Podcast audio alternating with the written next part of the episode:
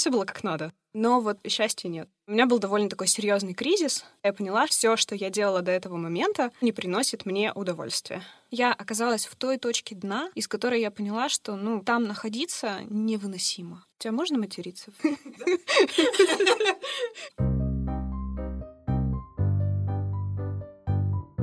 Всем привет! Меня зовут Анна Тимофеева. Можно просто Аня. И это подкаст «Мечты за деньги». Подкаст о людях, которые реализовали свою мечту, сделали бизнес или нашли свое дело. Мне важно, чтобы как можно больше людей перестали бояться мечтать и сделали первые шаги для реализации своей мечты. Лена, привет! Еще раз привет. Привет. Меня зовут Лена Милошевич. Спасибо большое, что ты меня пригласила. Мне, правда, это очень лестно и приятно, и радостно. С чего начать? Мне 32 года, я родилась в Екатеринбурге. Ты знаешь, моя история, она так очень тесно связана... Ну, вообще, вся история, вот ты сказала сейчас про бизнес, про то, как я пришла к этому. Мне кажется, стоит рассказать о том вообще, кто я такая, вот сначала, пораньше. И тут очень важный момент, что у меня было такое достаточно жестко организованное детство. Ну, то есть прямо э, я училась в школе, закончила девятку, ну, местную гимназию с золотой медалью. У меня два красных диплома в УРГУ. Ну, а пока я училась в школе, у меня был хор, бассейн, балет. И все это вместе, ну, вот, формировало очень сильно меня как личность. То есть я такая отличница. У меня логин в Инстаграме перфекционистка, как ты, наверное, знаешь. И это что-то обо мне договорит этот путь, он, ну, ну, с детства во мне, в, меня что-то такое закладывали. Люди, которые меня воспитывали, родители, бабушка очень много меня вложила. Для меня всегда было нормой чего-то хотеть и достигать. Быть лучшей. Быть, если там не самой лучшей, то быть в топе лучших. И мне это было всегда очень важно, и это очень поощрялось в моей семье. Так было лет до 28, наверное. И я сделала хорошую карьеру. Я работала как HR 10 лет, и последние 6 лет в Яндексе росла до HR-бизнес-партнера. Я вышла замуж за очень хорошего парня.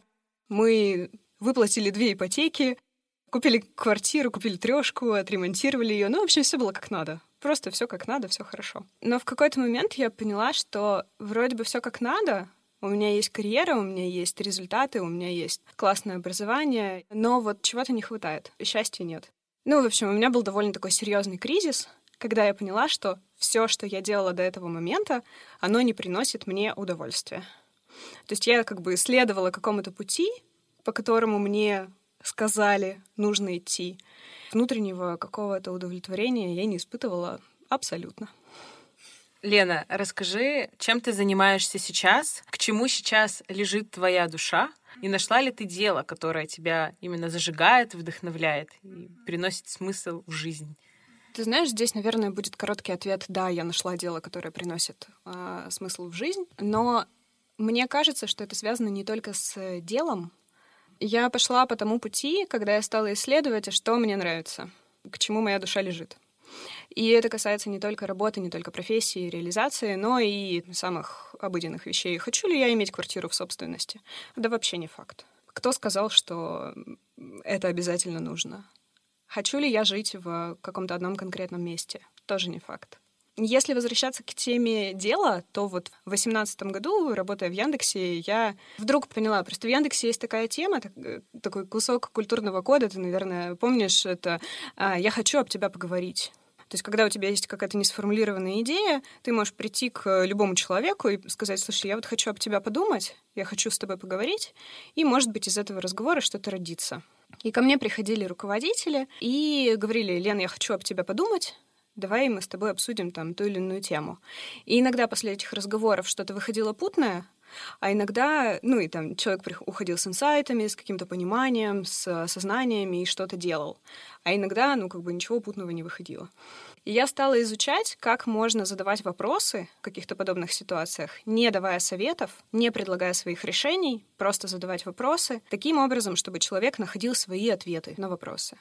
И так я узнала про коучинг что есть такая технология, которая позволяет не давать советов, не быть экспертом, но при этом помогать людям распутывать какие-то внутренние вот такие ментальные конструкции. Сомнения, принимать решения и так далее. И я пошла учиться коучингу. Я думала, что это такая технология, там раз, два, три, пошаговые вопросы, ты их задаешь и результат получаешь. Когда пришла, я поняла, что это целая философия. Это отдельная профессия. Этому нужно учиться, учиться долго и много тренировать. И в общем, коучинг меня поглотил полностью. В итоге я ушла из Яндекса, и сейчас я занимаюсь только исключительно коучингом, и этим зарабатываю на жизнь. Как ты решилась на этот первый шаг, достаточно сложный, на мой взгляд, шаг анализировать себя, шаг задать себе правильные и глубокие вопросы? Ты знаешь, мне кажется, я всегда анализировала себя и задавала себе вопросы о причинах. Знаешь, почему я делаю так или иначе? А почему? А что меня привело сюда? И это так в порядке вещей для меня. Но когда я познакомилась с коучингом, я узнала, что, оказывается, можно задавать себе вопросы, которые будут более результативны. Это все вопросы про будущее. Окей, ты сейчас здесь, вот в этой точке, а чего ты хочешь? И это вот такой вот взгляд в будущее. То есть, ну, наверное, отвечая на твой вопрос, я всегда задавала себе вопросы, но сейчас я их задаю себе намного более поддерживающе, что ли. Спрашиваю себя, чего я хочу. А как ты решилась на шаг оставить хорошую должность в хорошей компании, с хорошим достатком, постоянство, удобство, стабильность, так все мягонько, уютно, и окунуться в какую-то бездну неизведанности, просто в какую-то бездну непонятности, воли. О, да. О, да. На самом деле, как, как все было. Работая в Яндексе, внутри назревала вот эта потребность в изменениях. Внутри меня я как раз проходила вот этот этап, когда я иду по пути, по которому мне сказали, что классно идти. Э, ну и это путь э, хорошей карьеры в корпорации.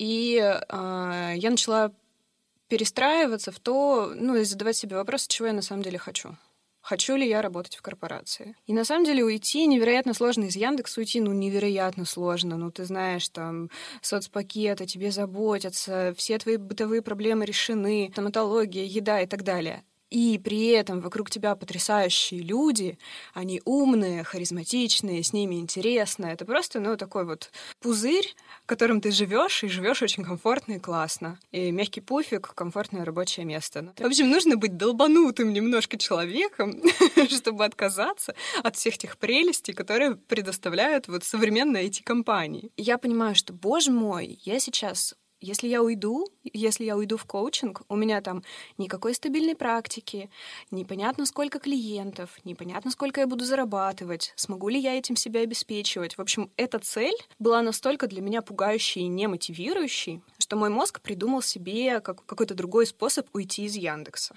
И как раз в этот момент родилась идея э, совершить кругосветное путешествие. Кругосветка как раз для меня стала тем аргументом, более крутым проектом, который я могу сейчас совершить, чем работа в Яндексе. Помнишь ли тот момент, когда ты услышала себя и какие эмоции ты в тот момент испытала? Я не могу сказать, что это момент. Это был целый период. Кризисный период, когда я понимала, что мне очень плохо. Прямо сейчас. Я не могу это описать как-то по-другому. По внешним признакам я могла спать все выходные. Я не болела, но я могла просто не, знаю, не вставать с кровати. Мне было плохо внутренне. Не надо было никаких доказательств для себя, чтобы это понять. Я понимала, что нужно что-то менять. Если посмотреть на мою жизнь э, сейчас, то, получается, я очень много всего поменяла. Я ушла из корпорации, развелась, э, продала квартиру. Все, что тогда было важным, я все это закончила. Ты сказала, что кругосветка была для тебя переходным моментом на пути к коучингу. Но на самом деле, э, слушая, что кругосветка — это переходный такой момент, переходный этап. На кругосветку это тоже решиться, это же надо. Это произошло подмена понятий? Или ты о ней мечтала? А, про кругосветку там такая история. Я на самом деле мечтала о кругосветке. Я всегда хотела э, кругосветку. Я думала об острове Пасхи, сквозь земной шар проткнешь из Екатеринбурга через, зем... через ядро Земли, то где-то в области острова Пасхи окажешься. Мечты о путешествиях, о приключениях, они всегда со мной были. И это про меня. У меня э, опыт путешествий 40 стран у меня сейчас, но это уже после кругосветного путешествия. И это действительно мое. Но вот сама оформившаяся идея кругосветки, она появилась в одной из коуч-сессий, где я была клиентом. Коучинг, он помогает помнить или актуализировать какие-то свои желания, хотелки, их вытащить, и мало того, что вспомнить, а еще и спланировать их. А когда ты мечту планируешь, то ты уже получаешь не мечту, а цель. И там уже дело за реализацией. И вот у меня как раз была такая коуч-сессия, когда я вспомнила про эту мечту, когда я ее разложила на а, какие-то этапы, там, тала, время, деньги, ну и что-то еще, и, и вдруг поняла, что, черт возьми, это реально. Это реально. И у меня как раз был тот этап в жизни, когда у меня уже есть деньги, я уже заработала, но у меня еще нет обязательств, я не привязана к конкретной точке. И если я уволюсь, то я могу себе позволить ну, вот это путешествие совершить. Когда еще? Вот такой аргумент тоже был для меня очень важен. Расскажи, пожалуйста, подробнее про кругосветку. Какие самые интересные страны у тебя были? Ну и сколько ты путешествовала? Слушай, ну тут, наверное, отдельный подка- подкаст прямо можно про кругосветку и вот, вот всю эту историю.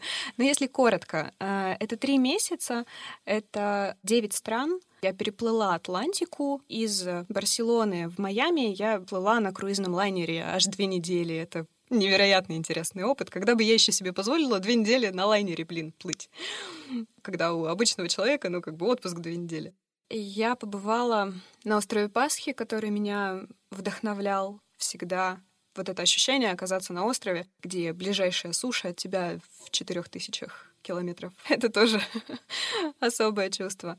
Мне невероятно понравилась Австралия, именно Сидней, я влюбилась и э, хочу туда каждый момент времени, если бы он не был так, не был так далеко. Я почувствовала невероятный кайф и расслабление в Убуде, на Бали. Хоть Бали и такое заезженное направление для туризма, но для меня это вот такое место, когда я задолбаюсь в следующий раз э, снова, то я поеду на Бали восстанавливаться.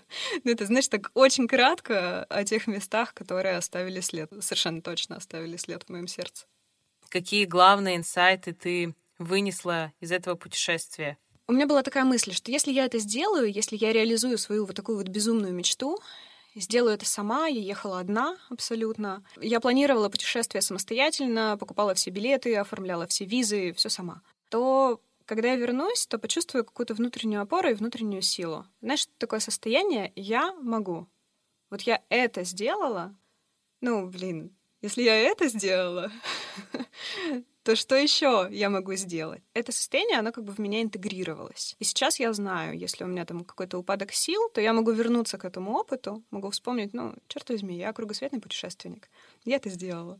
Кругосветка для тебя была первым шагом к изменению жизни. Мне кажется, перед каждым таким большим шагом, ну или перед путешествием, у тебя есть ожидание, что ты хочешь, что ты ожидаешь после. То, что произошло, и твои ожидания в итоговом варианте, они сошлись? Или произошло что-то лучше или хуже? Ну вот знаешь, если говорить об ожиданиях, наверное, ожидания от кругосветки оправдались почти полностью. Вот я хотела этого ощущения, я могу. Я его получила, когда вернулась. Ну и плюсом я получила невероятное количество там, приключений, впечатлений, тонну новых знакомств и так далее. Что не оправдалось, у меня были какие-то довольно забавные ожидания. Я сейчас понимаю, что это довольно забавное ожидание, что я после кругосветки вернусь, и у меня что-то само наладится.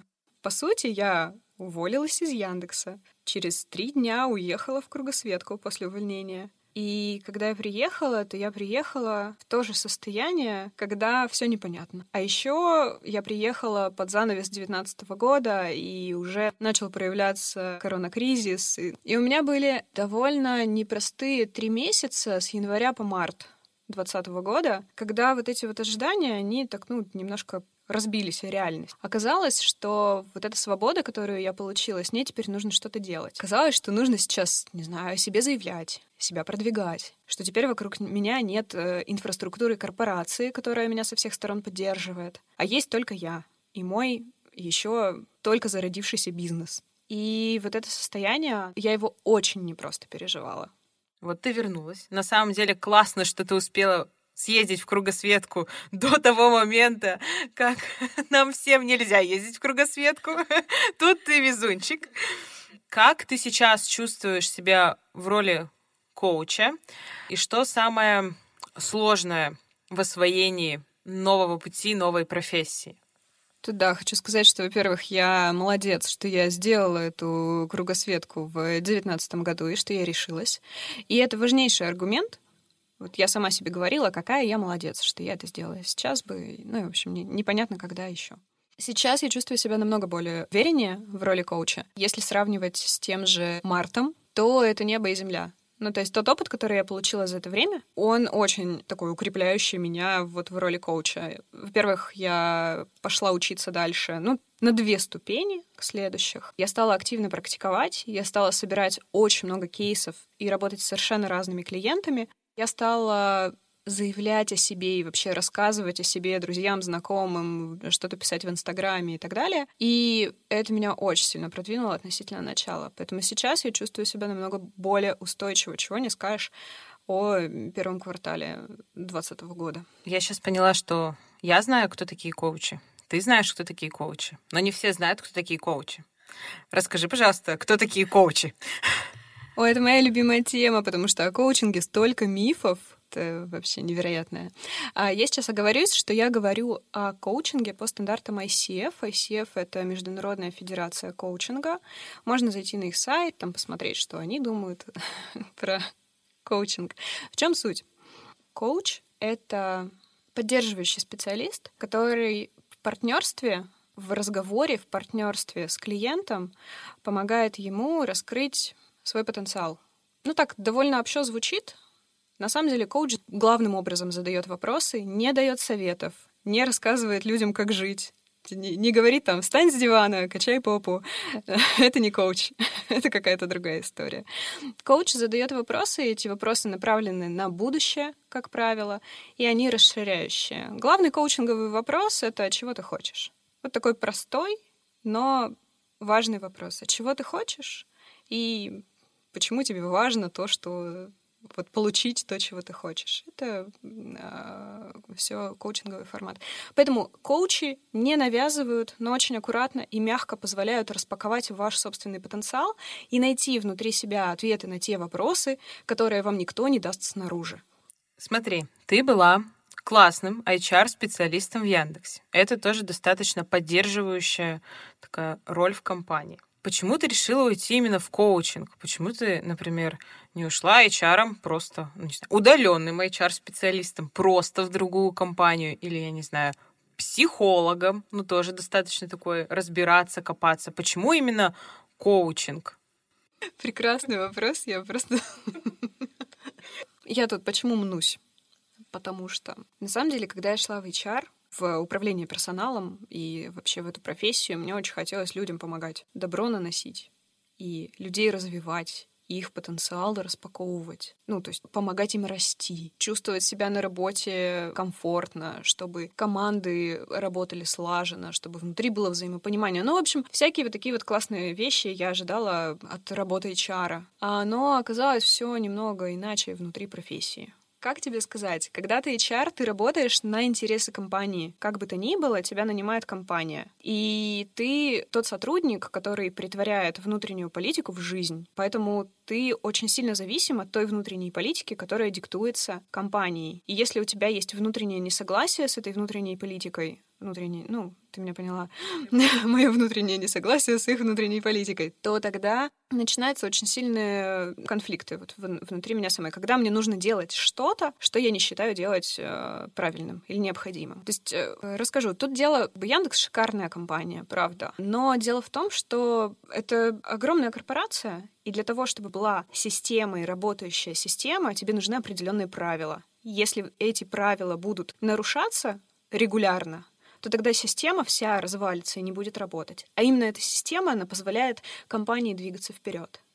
Но когда ты смотришь изнутри на частные случаи, то ты понимаешь, что применительно к конкретному человеку эта система несправедлива. И в этот момент ты принимаешь осознанное решение, продолжая работать в Яндексе, работать на систему и игнорировать то, что конкретный частный случай, он, наоборот, потенциал человека не раскрывает. А, например, мы предлагаем какие-то удерживающие вещи человеку, которому надо бы по-хорошему уже уйти. И он сам понимает, что ему нужно уже уйти. Но компания он нужен, и ему мы предлагаем, там, не знаю, суду долгосрочную или какие-нибудь опционы. Ну, это прям просто супер лайтовый пример. И так ты день за днем выбираешь поддерживать систему, которую кто-то создал. И иногда это ок, потому что так целостно, если вот сверху посмотреть, то все ок. А если в частной жизни обратиться, то не все ок. И здесь э, дело не в конкретной компании, а здесь дело ну, в том, что ты или, рабо- или играешь по правилам системы, или строишь свою. Это, наверное, было только про HR, а там еще был часть вопроса,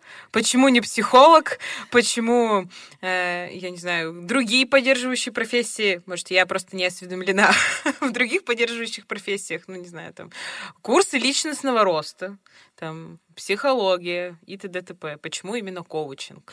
А, тут стоит сказать о том, что мне очень нравится коучинговая философия.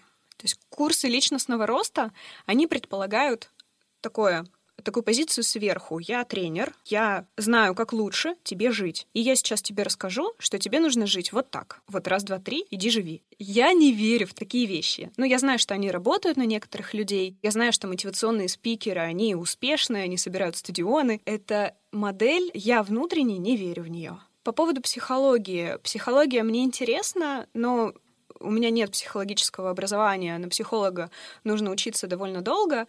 Психология связана с, как правило, я, конечно, не говорю сейчас о всех направлениях психологии, но чаще всего связана с работой с какими-то травматичными переживаниями, с прошлым. И я не знаю, насколько у меня получится не вовлекаться в истории клиента, которые бывают достаточно травматичные, болезненные. Поэтому я так взвесила и поняла, что коучинговая философия, она более экологичная для меня самой. Мне в ней лучше. И коучинговая философия, она, знаешь, такая, она, э, правда, очень мягкая, то есть она ничего не навязывает, но при этом она дает классные результаты, потому что человек сам определяет, а что ему нужно, в чем ему важны изменения, нужны изменения для того, чтобы прийти к той жизни, которую он хочет. И это круто. За этим наблюдать к этому быть причастной. Да, это правда очень круто. Я услышала, что ты сказала я стала HR, чтобы раскрывать потенциал людей.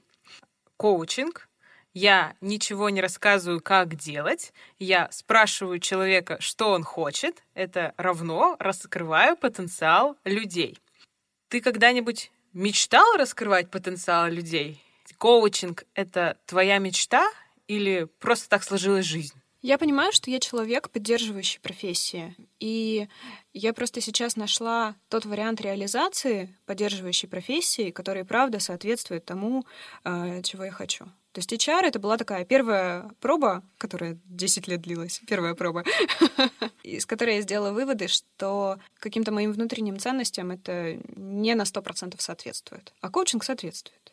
А расскажи, как решиться на этот первый шаг, когда ты понимаешь, что надо что-то менять. Вот как признаться в себе, что пора, как решиться на него, есть ли какие-то лайфхаки, как его сделать? Как сделать первый шаг, да, хороший вопрос. Ну, у меня все-таки, если я про свой опыт говорю, то мой первый шаг случился из-за кризиса. Я оказалась в той точке дна, из которой я поняла, что там находиться невыносимо. Нет вариантов там оставаться. Ну, мой ответ, э, первый шаг э, — родиться, если вы окажетесь на самом дне. Какой-то печальный, знаешь, очень ответ, но жизнь показывает, что трансформации внутренние, они происходят после кризиса. Ну, вот, вот, вот так оно устроено. Либо увидеть, заметить раньше, чем вот это вот дно, и пойти к коучу, и поговорить с ним об этом. Вот минутка саморекламы. Я услышала, что даже когда ты работала HR, ты ходила коучу, потом ты стала коучем. Вопрос. Коуч ходит к коучу? И второй вопрос. А, когда ты ходила к коучу, он натолкнул тебя на мысль, что надо стать коучем? Слишком много слова «коуч» в одном предложении. Отвечаю на вопрос, э, ходит ли коучи к коучам. Да. Коучинг — это профессия поддерживающая. Очень важно сохранять чистоту и все свои проблемы решать.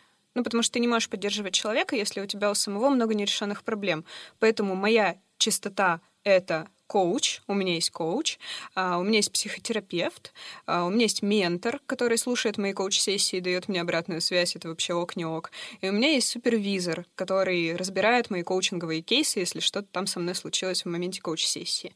То есть это целый, целая плеяда, ну, в общем, четыре поддерживающих специалиста, а, с которыми я работаю. Для коуча действительно важен коуч. Почему? Потому что коучинг во многом это наблюдение со стороны. То есть это про партнерство и про отношения. Очень тяжело быть себе коучем и задавать вопросы какие-нибудь неожиданные такие.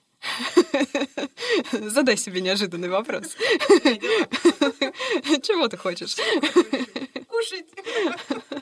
Вот, это довольно тяжело. И при этом искренне и честно отвечать. Это про первый вопрос. Про второй вопрос. А, не натолкнула ли меня работа с коучем на то, чтобы стать коучем? Видишь, в чем дело? Я прежде чем работать с коучем, как клиент, я пошла уже учиться коучингу. То есть, помнишь, я рассказывала, я как HR хотела, ну, как бы взять инструменты коучинга, чтобы быть более классным HR. Вот у меня такая задумка была. Это потом уже оказалось, что очень тяжело совмещать HR и коучинг. Я, кстати, пробовала коучить в Яндексе, и получила очень серьезный такой конфликт интересов. Задача HR-партнера, чтобы люди приходили в компанию и не уходили из компании, ну, те, которые компании необходимы. А с другой стороны, как коуч, я разговариваю с человеком, спрашиваю, чего ты хочешь, и человек в ходе разговора выясняет, что он вообще не хочет в Яндексе работать. Я не могу себя разделить пополам и сказать, слушай, вот...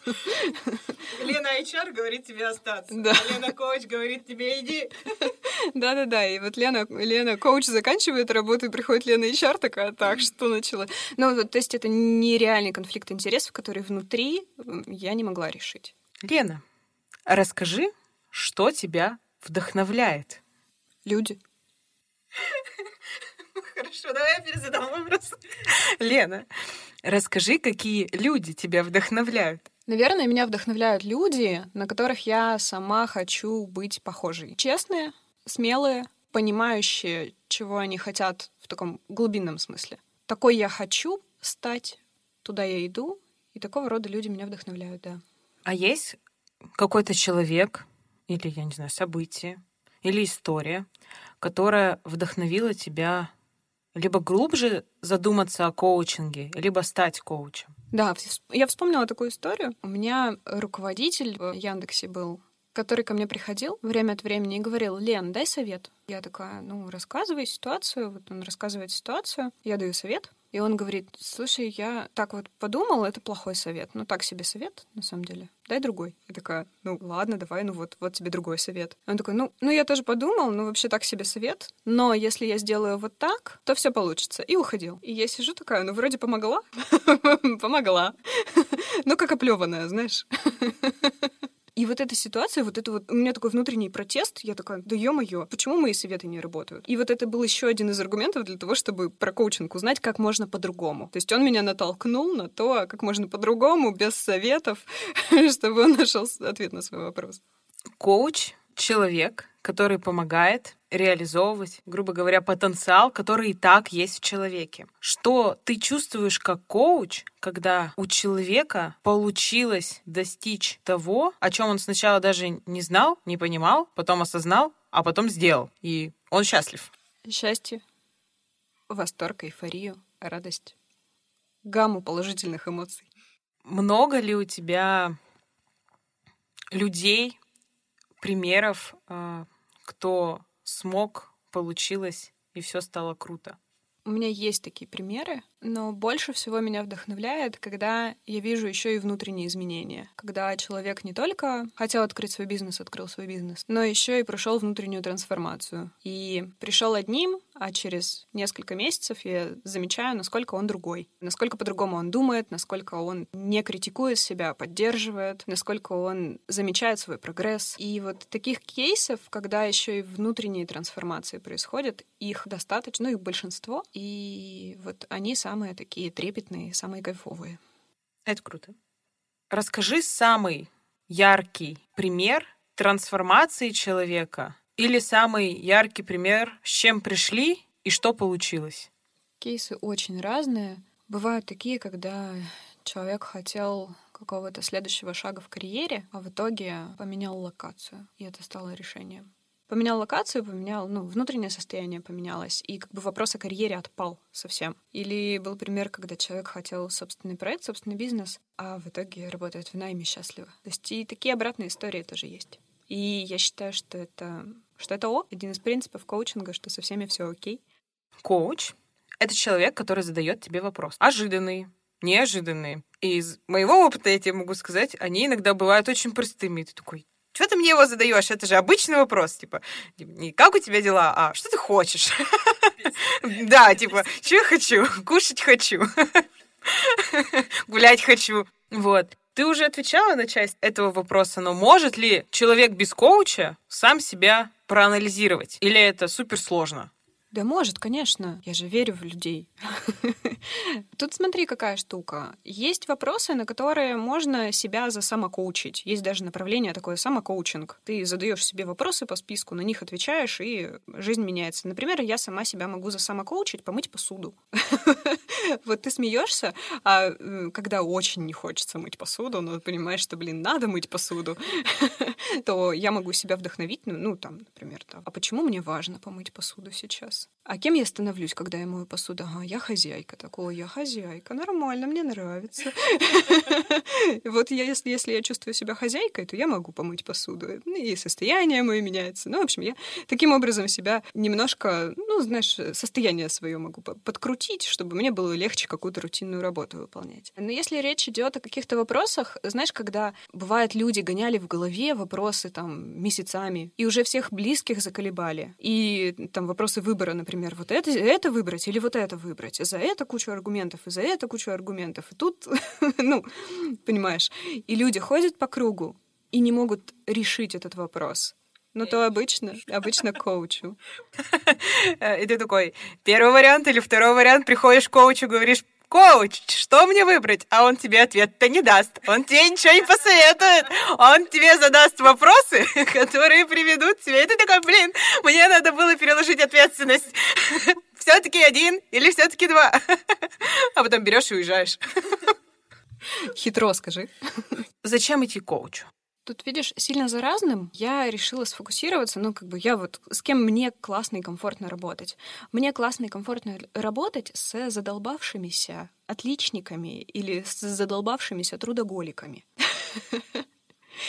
И бывает такое, что человек понял, что он задолбавшийся трудоголик, и нужно что-то менять, и за этим, за изменениями, нужно идти к коучу. То есть есть смысл идти к коучу, если ты готов к изменениям. Если ты понимаешь, что все вот как сейчас, уже невозможно. Просто так поболтать идти к коучу не нужно, потому что коучинг — это про то, что вы поговорили в сессии, а потом ты идешь и в жизни что-то делаешь, исходя из того решения, которое ты в сессии принял, или исходя из той ясности, которую, которая у тебя в голове оказалась после разговора с коучей. Ты пошел и в жизнь что-то что воплотил.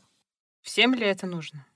Не, вообще не всем. Абсолютно не всем. Можно жить без коуча совершенно спокойно, счастливо и прекрасно. К коучу есть смысл идти, если ты готов что-то делать, меняться, менять ситуацию, брать на себя ответственность, потому что коучинг — это очень, очень... Ну, вот ты сказала про два примера, про, про выбор, что на самом деле хотел ответственность переложить на кого-то. Но вот в коучинге вообще никак не получится ответственность переложить, потому что с коуча взятки гладкие, он советов не дает, рекомендаций тоже, и ты садишься, черт возьми, и на себя за свою жизнь ответственность берешь. Поэтому тем, кто не берет на себя ответственность, ну, э, бессмысленно, это не сработает. И к коучу есть смысл идти, если ты хочешь э, ускориться, быстрее прийти туда, куда ты хочешь прийти, легче это сделать, там, радостнее, кайфовее и так далее. Есть ли какой-то триггер, который срабатывает и такой, произошло то-то, значит надо. Какая-то мысль, значит надо. Триггер. Наверное, хождение по кругу, опять же, не можешь принять решение. Или ты знаешь, что делать, абсолютно знаешь, вот у тебя есть там видение, куда прийти, когда прийти, э, что нужно сделать, тоже знаешь, но не делаешь. Это тоже триггер что можно эту задачу решить через общение с коучем. Не только с коучем, на самом деле, но в том числе. Решает ли коуч проблемы прошлого, что уже произошло? Сложный вопрос ты задала, потому что коуч напрямую с прошлым не работает. То есть это все-таки психотерапия. Ну, коуч не задаст вопрос, а не кажется ли тебе, что корень того, что ты раздражаешься сейчас, там, общаясь с коллегами, в твоих отношениях с мамой? Ну, в общем, или нет, в прошлом, или в каких-то переживаниях прошлого. Но так часто бывает, коуч еще очень много работает в процессе работы, в коучинге меняются какие-то установки. Бывает, что в процессе коучинга вы обнаруживаете, что мешает двигаться к цели какая-то установка, какая-то мысль, какая-то привычная стратегия, которая уже укоренилась. Ну, например, критиковать себя вообще супер популярная стратегия у людей. В моем окружении, по крайней мере, и у меня эта стратегия просто цвела пышным цветом. И так бывает, что когда ты эту стратегию меняешь, ты еще и начинаешь по-другому относиться к своему прошлому. То есть по поводу прошлого решать проблемы прошлого это же про что, как правило? Это про то, что ты каким-то образом к этому прошлому относишься сейчас, из момента сейчас. И как побочный эффект, приятный, но не обязательный, бывает, что эти вопросы тоже прорабатываются. Расскажи, пожалуйста, о своем самом большом преодолении. Я не знаю, и честно тебе скажу, я не знаю, насколько я здесь смогу быть откровенна в ответе на этот вопрос, потому что он довольно личный и болезненный. О чем я готова говорить, то, наверное, огромный шаг вперед и огромное преодоление для меня было перестать игнорировать свои эмоции, выученная вот в той среде, про которую я тебе говорила, в среде достижений, в среде результатов. Я очень много опиралась на логику, на разум и на то, что и на слово «надо». Кризис как раз со мной случился, когда у меня в невероятный конфликт вошло «надо» и «хочу». Я тогда не понимала суть этого конфликта, потому что я, в принципе, не понимала своих эмоций. Я не могла себе сформулировать, что я чувствую. Я работала с психологом, он меня спрашивает, а что ты сейчас чувствуешь? Я такая, что? О чем вопрос вообще? Я не понимала смысла вопроса. Я даже не могла понять, вот сидя, сидя на стуле, я не могла понять то, что я сейчас испытываю, это позитивное или негативное ощущение ну, какое-нибудь, оно не ярко выраженное, такое какое-нибудь легонькое, я, я не могу его идентифицировать. То есть я училась ощущать свои эмоции и себе о них рассказывать. И вот это было очень серьезное преодоление. Может быть, оно как-то со стороны звучит забавно и там для кого-то супер очевидно, там, особенно кого воспитывали в семье, где на эмоции обращают внимание. Но для меня это было большое преодоление, и для меня это была такая, знаешь, большой шаг вперед. Ну, как раз к тому, чтобы понимать, чего я хочу, и вот в эту сторону двигаться. Очень интересно, спасибо большое, что ты поделилась своим этим внутренним. Мне лично очень откликается. Тут не про меня, поэтому следующий вопрос. Лена, скажи, как решиться на первый шаг на пути к мечте? Сначала все-таки определиться с тем, чего хочешь. И это ключевое, потому что иначе это будет просто первый шаг, а не на пути к мечте, а просто шаг куда-то. Ой, капитан очевидно сейчас приходил. Но на самом деле это супер неочевидно и не всегда понятно. То есть определиться с целью, получить поддержку, получить поддержку внутри себя, разрешить себе ошибаться, получить поддержку, ту, которую тебе необходимо, там, ну, необходимо тебе, чтобы уволиться, не знаю, 500 тысяч в качестве подушки безопасности, окей, пусть там будет, ну, в общем, получить поддержку, заручиться поддержкой близких, создать себе безопасность, а потом просто сделать первый шаг. Просто его сделать, просто понять, что такое будет первый шаг, определить его. И если вот все это будет, то, скорее всего, дальше вы уже его сделаете. Маленький вопрос про поддержку.